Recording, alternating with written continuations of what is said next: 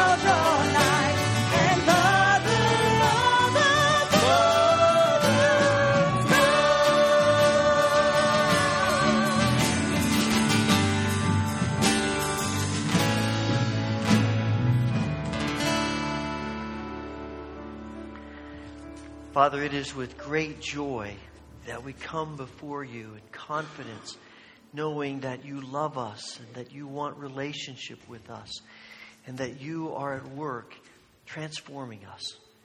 And as we've come to worship today, that's the desire of our hearts. We know that you are present with us in our worship. We pray that you will give us grace to experience you as we sing and pray and share your word together. Thank you for your grace upon each of us, and we, we offer our gratitude and thanksgiving in the name of Christ Jesus. Amen.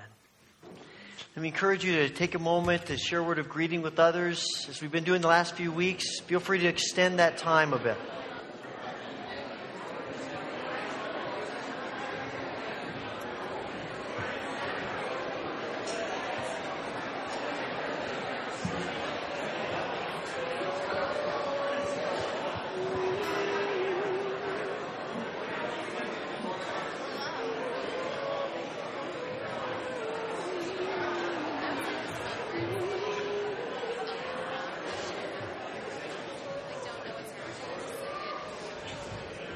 As you're settling into your seats, I'd like to invite all of the first through fourth grade Sunday school kids to come on up to the stage. First through fourth grade Sunday school kids, come on up.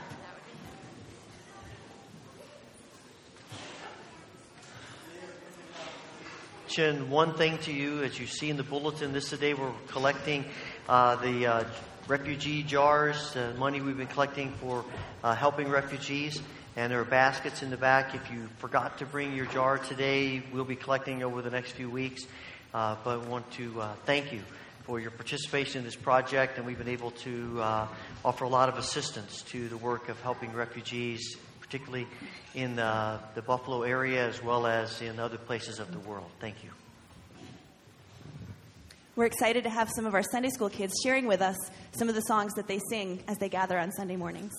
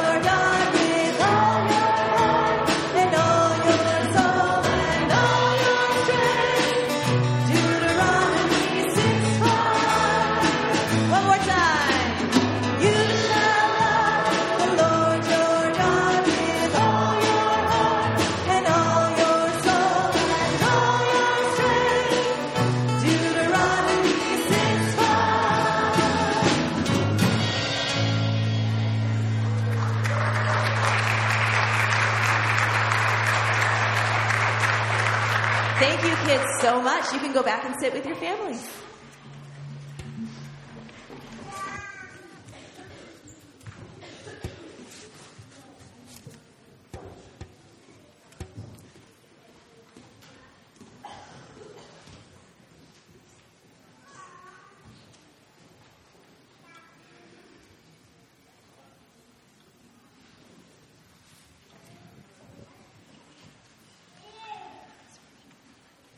Going to spend some time praying together, and um, I think one of the things we may want to give thanks to God for is our children. And uh, we love having them as part of our family and they're important to us. I want to pray for God's grace on them. And there are other burdens and concerns. Some of them are printed in the bulletin. Others are uh, things that we bring with us. We know that there's a lot of tension in our world right now. There's a lot of things happening uh, in the lives of people we love. And we're going to do something we did a couple of weeks ago. We're going to, we're going to invite those of you who would like to just, maybe if you can, to stand where you are and offer a, a brief one or two sentence prayer as we uh, join our hearts together in prayer. We'll take just a, a, few moments of silence to prepare our hearts, and then when those of you who would like to uh, offer prayers, then I invite you to do so.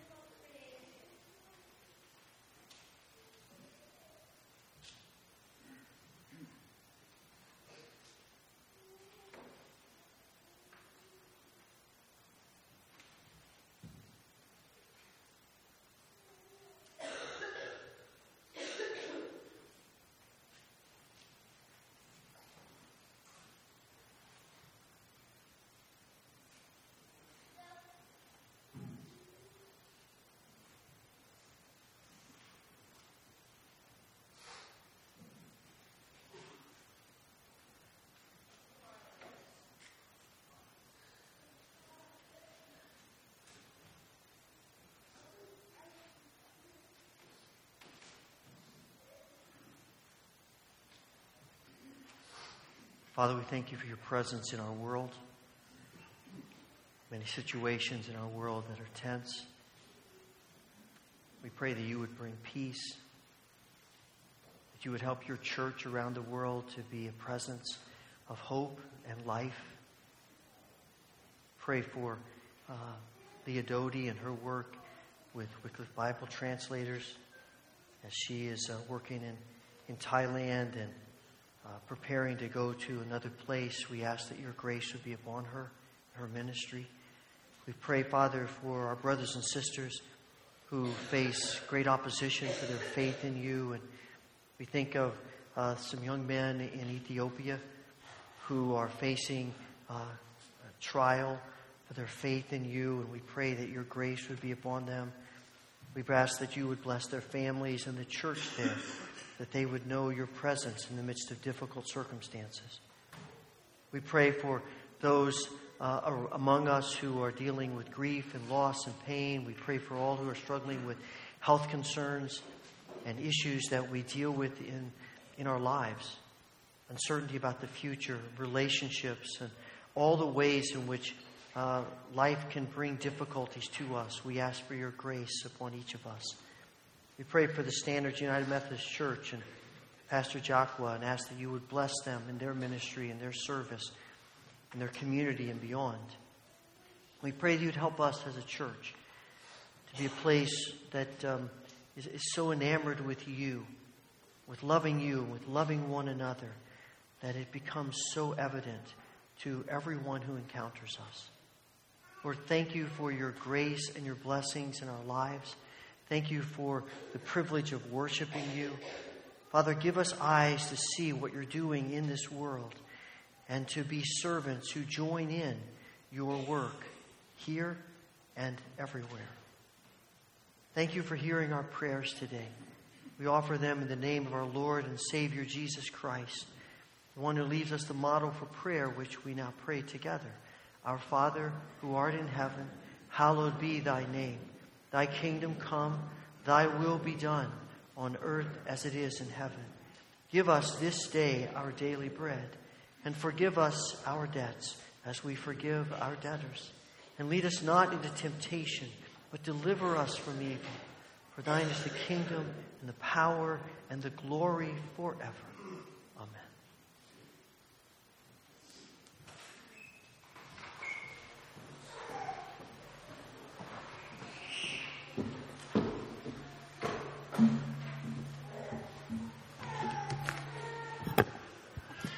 Following the tradition of the church, please stand if you are able for the reading of the gospel. After the reading of scripture, children may be dismissed for children's and junior church. Matthew 7, verses 1 through 12. Do not judge, or you too will be judged. For in the same way you judge others, you will be judged. And with the measure you use, it will be measured to you. Why do you look at the speck of sawdust in someone else's eye and pay no attention to the plank in your own eye? How can you say, Let me take the speck out of your eye, when all the time there is a plank in your own eye? You hypocrite! First take the plank out of your own eye, and then you will see clearly to remove the speck from the other person's eye. Do not give dogs what is sacred do not throw your pearls to pigs. If you do, they may trample them under their feet and turn and tear you to pieces. Ask, and it will be given to you. Seek, and you will find. Knock, and the door will be opened to you. For everyone who asks receives, the one who seeks finds, and to the one who knocks, the door will be opened. Which of you, if your son asks for bread, will give him a stone? Or if he asks for a fish, will give him a snake? If you then, though you are evil, know how to give good gifts to your children, how much more will your Father in heaven give good gifts to those who ask him? So, in everything, do to others what you would have them do to you, for this sums up the law and the prophets. This is the word of the Lord.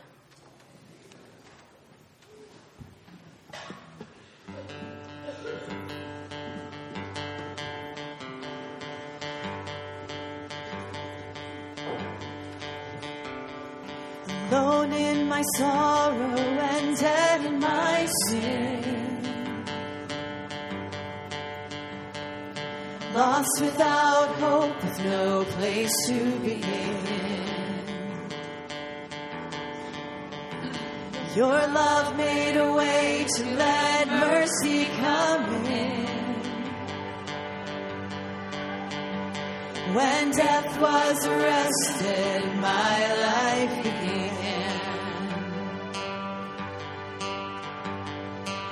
Ash was redeemed, only beauty remains. My orphaned heart was given a name. My mourning grew quiet, my feet rose to dance. When death was arrested, my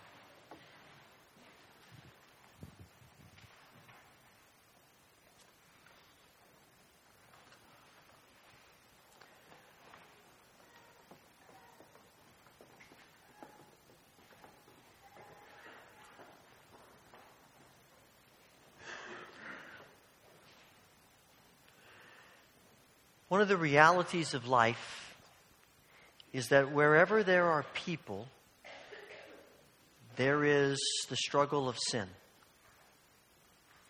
Sometimes we want to, to think that that's not true, and sometimes we want to give people the impression that it's not true. But the reality is, wherever there are people, there is the struggle with sin. Whether you're talking about people who are who have completely rejected Jesus or people who've embraced Jesus. If you talk about people who are outside the church or all of us sitting here this morning. Wherever there are human beings, there is the struggle with sin. And this is really, I think, what Jesus is addressing in the opening verses of Matthew chapter 7. As we continue through the Sermon on the Mount, Jesus comes to a place where he wants to help us understand not just the fact that there is a struggle with sin in all human beings, but as citizens of the kingdom, how do we make a difference? How do we influence people struggling with sin? People who are outside the church and people in the walls of the church. What does that look like? What do we do? How do we how do we influence people so that they can so that we can all sing what we've just sung about freedom and about joy and about relationship with God through Christ? It's interesting to me that as Jesus begins this conversation about how we respond to the reality of sin and people who are struggling with sin, the first thing he says to us is really about us. It's not so much about the people who are struggling as it is us. He says, Do not judge others, and you will not be judged. For you will be treated as you treat others. The standard you use in judging is the standard by which you will be judged. Now, people have interpreted this passage. In fact, this is one of those passages that often gets quoted by people who are not Christians, have nothing to do with the church. But you know, if we if, if somebody starts saying something about sin, they'll say, "Hey, you're not supposed to judge," right? We've all, we've all heard it. Maybe we've said it. The, the thing is, Jesus is talking here about our attitude, our perspective. He is not saying that, there is, that we cannot assess what's sin and what's not, that we cannot name things as sin. He's simply saying, what is your attitude about it? And, and he's addressing our, our natural human tendency to want to judge and condemn people who struggle with sin. And it's, it, there, is a, there is an arrogance that comes with this kind of perspective that Jesus is talking about. An arrogance that says, Your sin is bad, my sin, not so much. And, and I have the right to judge you. But of course, Jesus says that the measure you use to judge other people is the measure that's going to be used to judge you. And I think, I'll speak for myself, I often forget that. I often forget that the standard I use about addressing and judging everybody else is the standard that's going to be used against me. And Jesus is not addressing, the, again, he's not saying we cannot call sin sin and we cannot be concerned about sin and we cannot confront sin. He's simply saying, what's your attitude? What's your perspective? Is it arrogance? Is it condemnation? Is it a condescending spirit? Because if that's the case, that's going to come back upon you.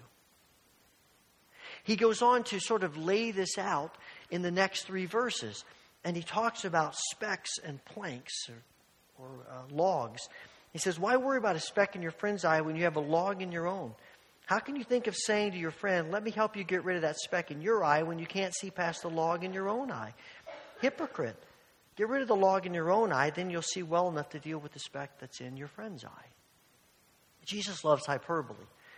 I don't think he's actually saying we have logs sticking out of our eyes.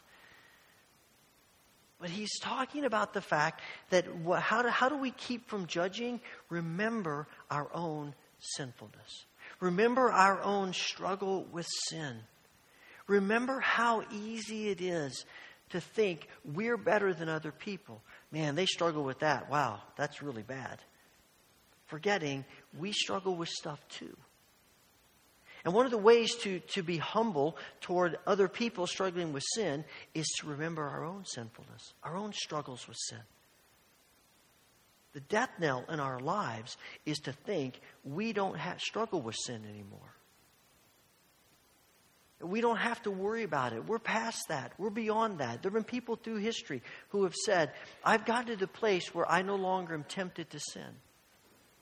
I got to tell you, I find that hard to believe. Because Jesus was tempted with sin. From the very earliest days to the very end, right before the cross.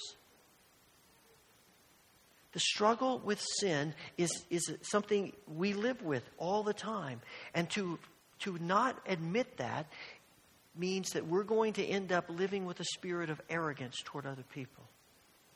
And so Jesus is saying, you know, this, there is definitely a speck in the other person's eye. You, he's not saying just pretend that they don't struggle with sin. He's saying before you can address anybody else, you need to address yourself.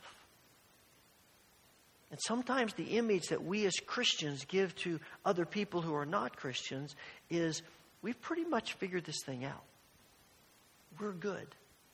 And, and, and we can help you be good if you just listen to us. If you just do what we tell you, you'll be great. And we have this condescending, judgmental spirit. And everyone's looking at us, and what's interesting is we may miss the log in our eye, but they see it. They understand that they see that log sticking out of our eye. We just choose to ignore it. And if we want to be an influence on other people who are struggling with sin, we start with ourselves. We start looking at ourselves and asking God, what's in my life that needs to be taken care of? Now, Jesus is not saying you can never address anybody else's sin until you've gotten taken care of all of your sin, because if that were the case, none of us would say anything about anybody's sin. He's talking about our attitude, our spirit.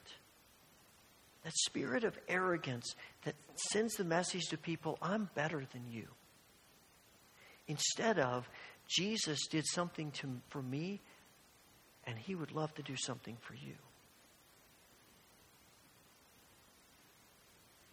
There, there is this, this sense, I think, of, of commonality that helps us as we, as we work with people struggling with sin. Again, whether you're talking about people in the church or outside the church, there is a sense of commonality that, that can help, help us find common ground in our conversations about the struggles we have.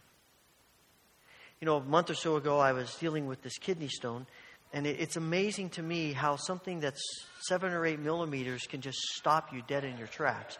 But a number of you have experienced that, and you know what I'm talking about. So, you know, I'm the day that I was having this procedure and they were going to put me under, and I so I go to the hospital, and you, know, you can't, of course, you can't eat or anything or drink anything for you know midnight or something before, and and the problem is, as the morning went along, I started getting a migraine headache, and and we get to the hospital about 10 and I'm walking through all these things and the headache's getting worse. And I'm lying there in the little waiting room waiting for the, the doctor and it's, you know, 11 o'clock, 12 o'clock, 1 o'clock and, you know, waiting for all these things to happen. And the migraine is getting worse and worse and worse. And, you know, the nurse is calling the doctor saying, you know, he's got a really bad migraine and probably need to do something about it, but he didn't want to give me anything. And I remember lying there thinking to myself, I'm pretty sure this is a doctor who's never had a migraine before. Seriously, I remember, I'm thinking to myself, I wish I had a doctor who experienced migraines and he would understand what I'm going through right now. And he would also understand that it's going to be pretty hard for me to get through this procedure because I'm starting to get really sick here. And, and finally, the doctor came in about 2 o'clock and, and, and looked at me and went, Wow, you're in really bad shape, aren't you? Yeah, we've been trying to tell you that. He said, We better give him some medicine. And in 15 minutes, I was feeling better. You know, and then he could do the procedure and, and things. And, and, and there was something, I mean, I, I want a good doctor who knows what they're doing with this thing. And I take that over a doctor who had you know, migraines. And, but, I, you know, you know, how, you know what I'm talking about, right? You know, but but I'm sitting there thinking to myself, I, I, I, think I could have relaxed and it would have been a much better experience if this person understood what I was going through. And there's something about that in how we, how we communicate to people about the struggles of our sins. It doesn't mean we have to share everything about our lives, but there is this sense of we understand the, the seriousness and the difficulty of our sin struggles because we struggle too. And there's something about people understanding that and, and the, the compassion of that and the commonality of that that makes people much more open and ready to hear what we might have to say. I think there's something of that related to what Jesus says in verse 6. This is one of those verses that uh, when I read it, I think, wow, I kind of wish this wasn't in the Bible. You know, there are some of those things you read, some of the Psalms you read, you think, yikes, that makes me nervous. And, and, and Jesus says here in verse 6, don't waste what is holy on people who are unholy. Or don't, another translation says, don't throw to dogs what is unholy. Don't throw your pearls to pigs. They will trample the pearls, then turn and attack you. And that sounds as if Jesus is saying there are some people who you shouldn't share the gospel with. That doesn't really sound like Jesus, does it? That's not, I don't think that's what Jesus is saying. Now, in the context of Jesus sitting on the, standing on the mountain and, and teaching, all of his audience is Jewish. And when, and Jewish people tended to refer to Gentiles as dogs and pigs. They, they did not look favorably on them, and vice versa. And, and they and so Jesus says this. He's in essence they might interpret that as you shouldn't share about God with Gentiles. But what Jesus is really saying is he came, and he says this other places, he has come for the house of Israel. And the point is not to exclude other people. The point is what God has done from Abraham through Israel all the way through is I want my people, Israel, to understand who I am, to have relationship with me so that they then have the ability to share me with the rest of the world. It's not that Jesus is being exclusive. He's simply saying there is a, a good way for this to take place, a better way for this to happen. And that is, let's get the house of Israel, who knows me better than anybody else, let bring them on board, and then they can help other people get on board. And so now we come to the 21st century. And I think the message of this is there is a right and a wrong way to talk about our faith. There's a right and a wrong way to address people who are struggling with sin. And far too often, we don't think about that. All we're thinking about is that's wrong and I need to address it. And we're not thinking about things like relationships. We're not thinking about things like timing. God, God's very interested in timing. Paul tells us in Galatians that when at just the right time, God sent his son. And that says to me that there were all kinds of other times that were not the right time. I don't know exactly why that one time was the right time and all the other times were the wrong time. I don't understand exactly all of the implications of that, but it's clear there was a right time and a wrong time. Something about that particular moment was the right time for Jesus to come. And there is a right time and a wrong time for us to share. There are right words and wrong words for us to share. Sometimes we need to keep our mouth shut, and sometimes we need to say something. And the difference is is this about our agenda or is it about what people need to hear in the most effective way? Is it about we just want to say to people what we want to say because their sin offends us? Or are we thinking about how can I say this in a way that they will most easily and readily hear and accept? It's the difference between it being about us and it being about them. And you look at the ministry of Jesus, I'm sure there are all kinds of things Jesus thought to himself, well, I could say this to that person, and I could say this to that person. And he doesn't. And he doesn't address everyone the same way. He doesn't address everyone with the same words because different people need to hear different things at different times. But it's about the people. You've had the experience of getting an eyelash in your eye and the pain of that. Or maybe a piece of sawdust or something in your eye and you can't get it out and you're working with it and working with it and your eye's getting irritated and you're getting irritated and, and somebody is watching this take place and they come over to you and say, Look, I can get that out for you. No, that's okay. Really don't want you sticking your finger in my eye. No, seriously, I can do it. I'll, I can do it for you. I, I know the problem. I'll do it. No, I really don't want you to do it. Yes, I'm going to do it because I know what you need. And they push you down to the ground and they grab a couple other people and they're hey, holding you down and the guy's in there in your eye pulling out and they get it out. Are you happy about that? Probably not. Do you want to have a continuing relationship with that person? Probably not. You might want to file charges against them. And yet, sometimes as Christians, it feels like that's what we do with people. We see their problems, we see their struggles, we see their sins, and all we're thinking about is, I'm going to take that thing out, I'm going to help you with that, whether you, it kills you or not. We're not thinking at all about being sensitive to this person. Maybe if over time and building a relationship, they would say, you know what, I trust you. Could you help me with this?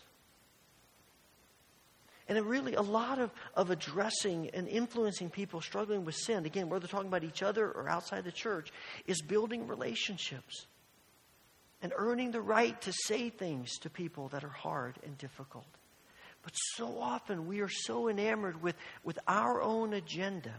And sometimes we have the right motive. Sometimes we're just, we, we want people to know what we've known. We want people to experience what we've experienced. But again, we get so passionate about it, all we're thinking about is us and not really them.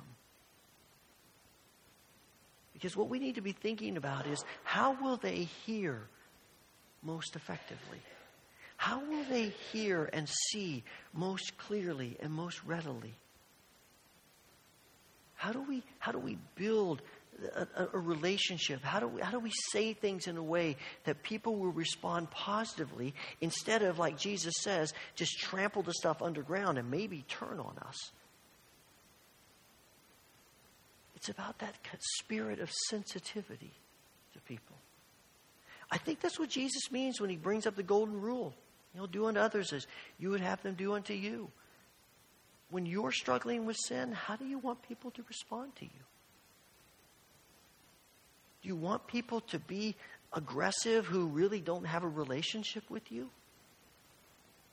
Or do you want people to respond with compassion and grace and truth and love? It's not that we're ignoring sin. Please hear me. I'm not saying that at all.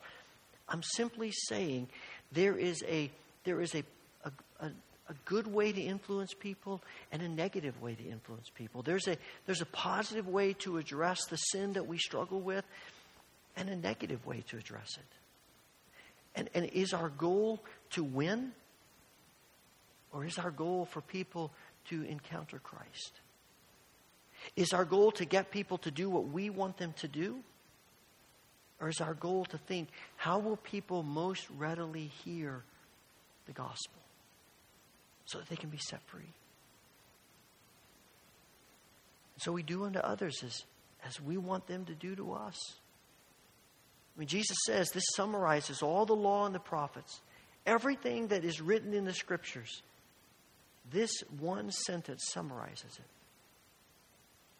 Because when you read the scriptures, everything God says to his people is about loving each other. When you love God, you love other people. That's what John tells us in his first epistle. And if you say you love God but you don't love other people, if you say you love God but you're not sensitive to other people, if you say you love God but, but you're really your agenda is about you and not them, John says you don't really love God.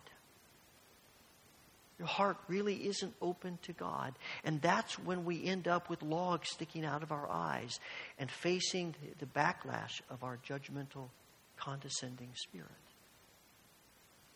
I think this, this golden rule is, is really the, I think it's describing, giving us a glimpse of the new heaven and the new earth. Because in the new heaven and new earth, when Jesus returns and ushers in the kingdom, and, and we're no longer struggling with sin like we are now, our focus won't be on ourselves. Our focus will be on God and others. Our lives will be, will be the joy of our lives will be serving God and serving others. Just like Jesus. I'm convinced that this mindset comes back to our view of God. I'm coming to the place more and more all the time where I think everything in our lives is rooted in our, in our view of God. People who reject Christianity, people who reject God, I'm convinced do so because they have a skewed view of who God is. And, and people embrace God and the kingdom because we've gotten a glimpse of who God is. If our view of God is that He is the boss that is that just keeps putting unending demands on us, if, if He's the taskmaster who keeps driving us, if He's all about rules for us, then we're going to we're going to view sin and we're going to approach sin and we're going to address sin from the mindset of rules and standards and condemnation and judgment.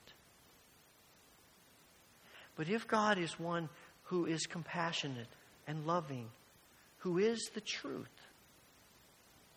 who is full of grace and mercy about our sin, then we are going to approach sin with each other in that same perspective of grace and compassion and mercy and love.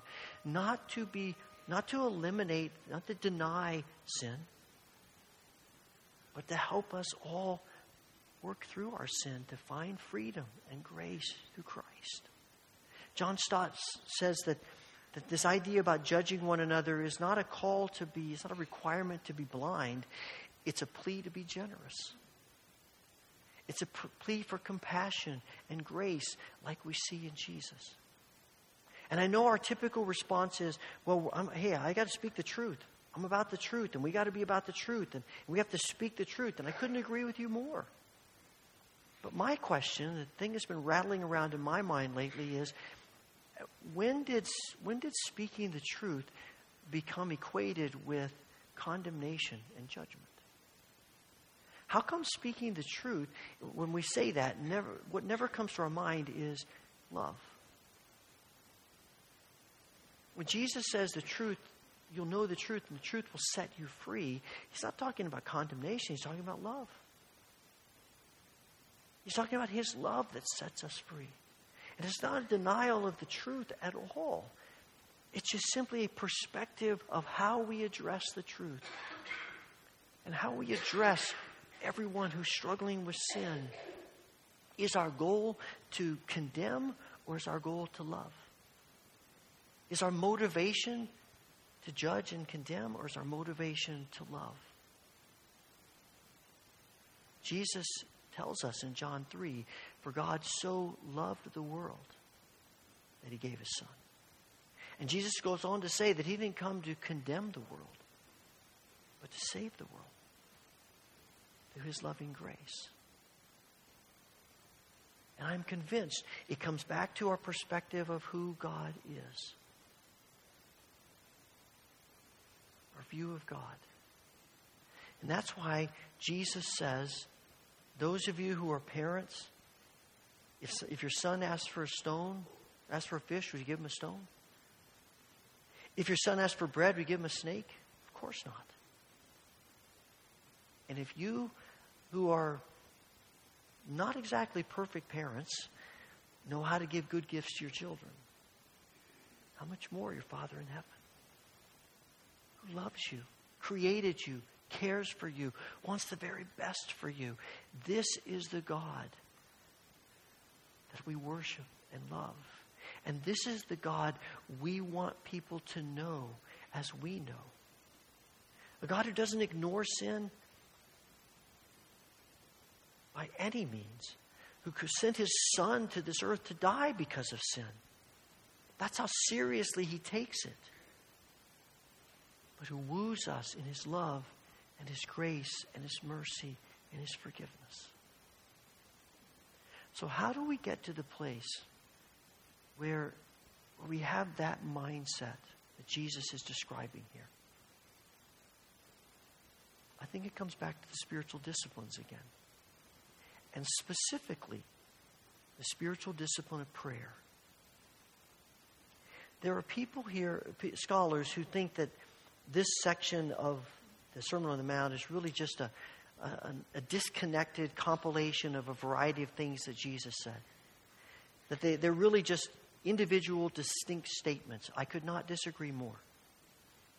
I am convinced, even though it feels that way sometimes, I am convinced that, that Jesus is, is clearly giving us a message he talks about not judging. He talks about not throwing, about the log and the speck. And he talks about not throwing the pearls before pigs. And then he says, ask, seek, knock, and you'll get.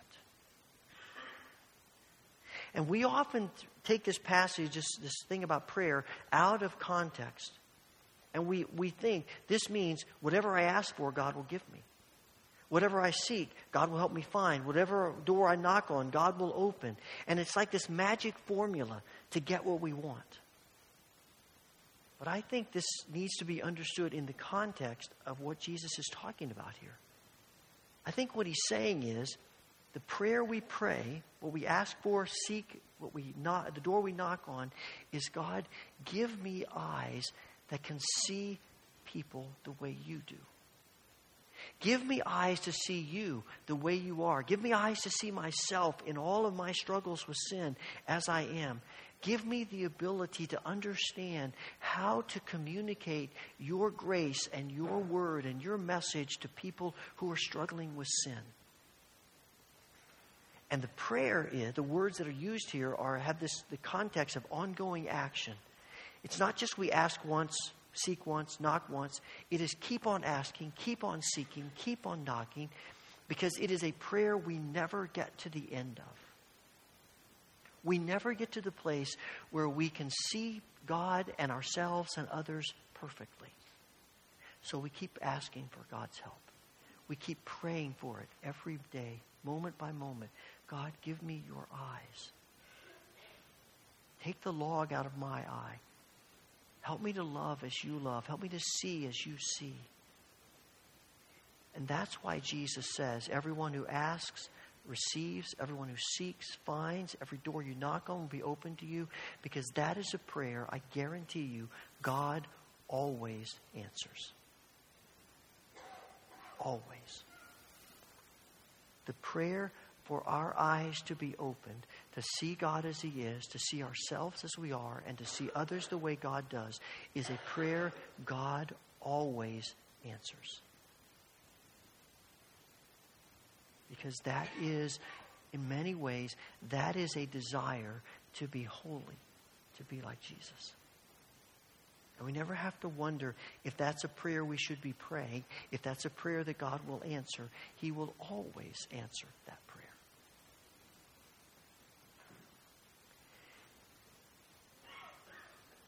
And my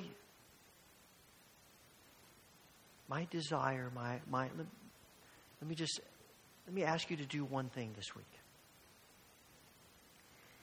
That at least once a day for a couple of minutes, that you would add to your daily prayers, whether you pray five minutes, 15 minutes, an hour, whatever, that you would add a minute or two to your daily prayer, asking God to open your eyes and to open your heart. That you would see Him as He is, that you would see yourself as you are, and that you would see others as He does. So that we can be an influence, a Christ like influence on people struggling with sin. And the great thing about that is, as everybody else is praying the same prayer, people will be that influence on us as we struggle with our sin. If we could, if we could make that our prayer, the sincere desire of our hearts, God would answer that prayer, and I am convinced it would dramatically transform not just us as individuals, but us as the church. And it would influence, it would dramatically transform not just how we relate to each other, but it would transform how people see us as the church. The church looking like Jesus. People who take sin as seriously as God does. And do it in a way that looks like Jesus because our eyes are open, because our hearts are open God, not ourselves, and toward others. Heavenly Father, we pray that you will, you will help us to understand this, this amazing privilege you've given us of being an influence for you with one another and with others about our struggle with sin. This pathway of setting us free through your grace.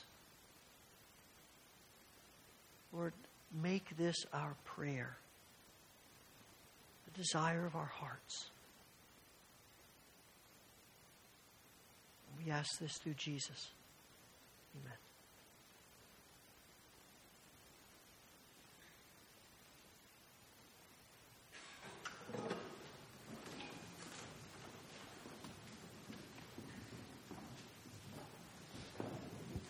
Please stand and join us as we sing.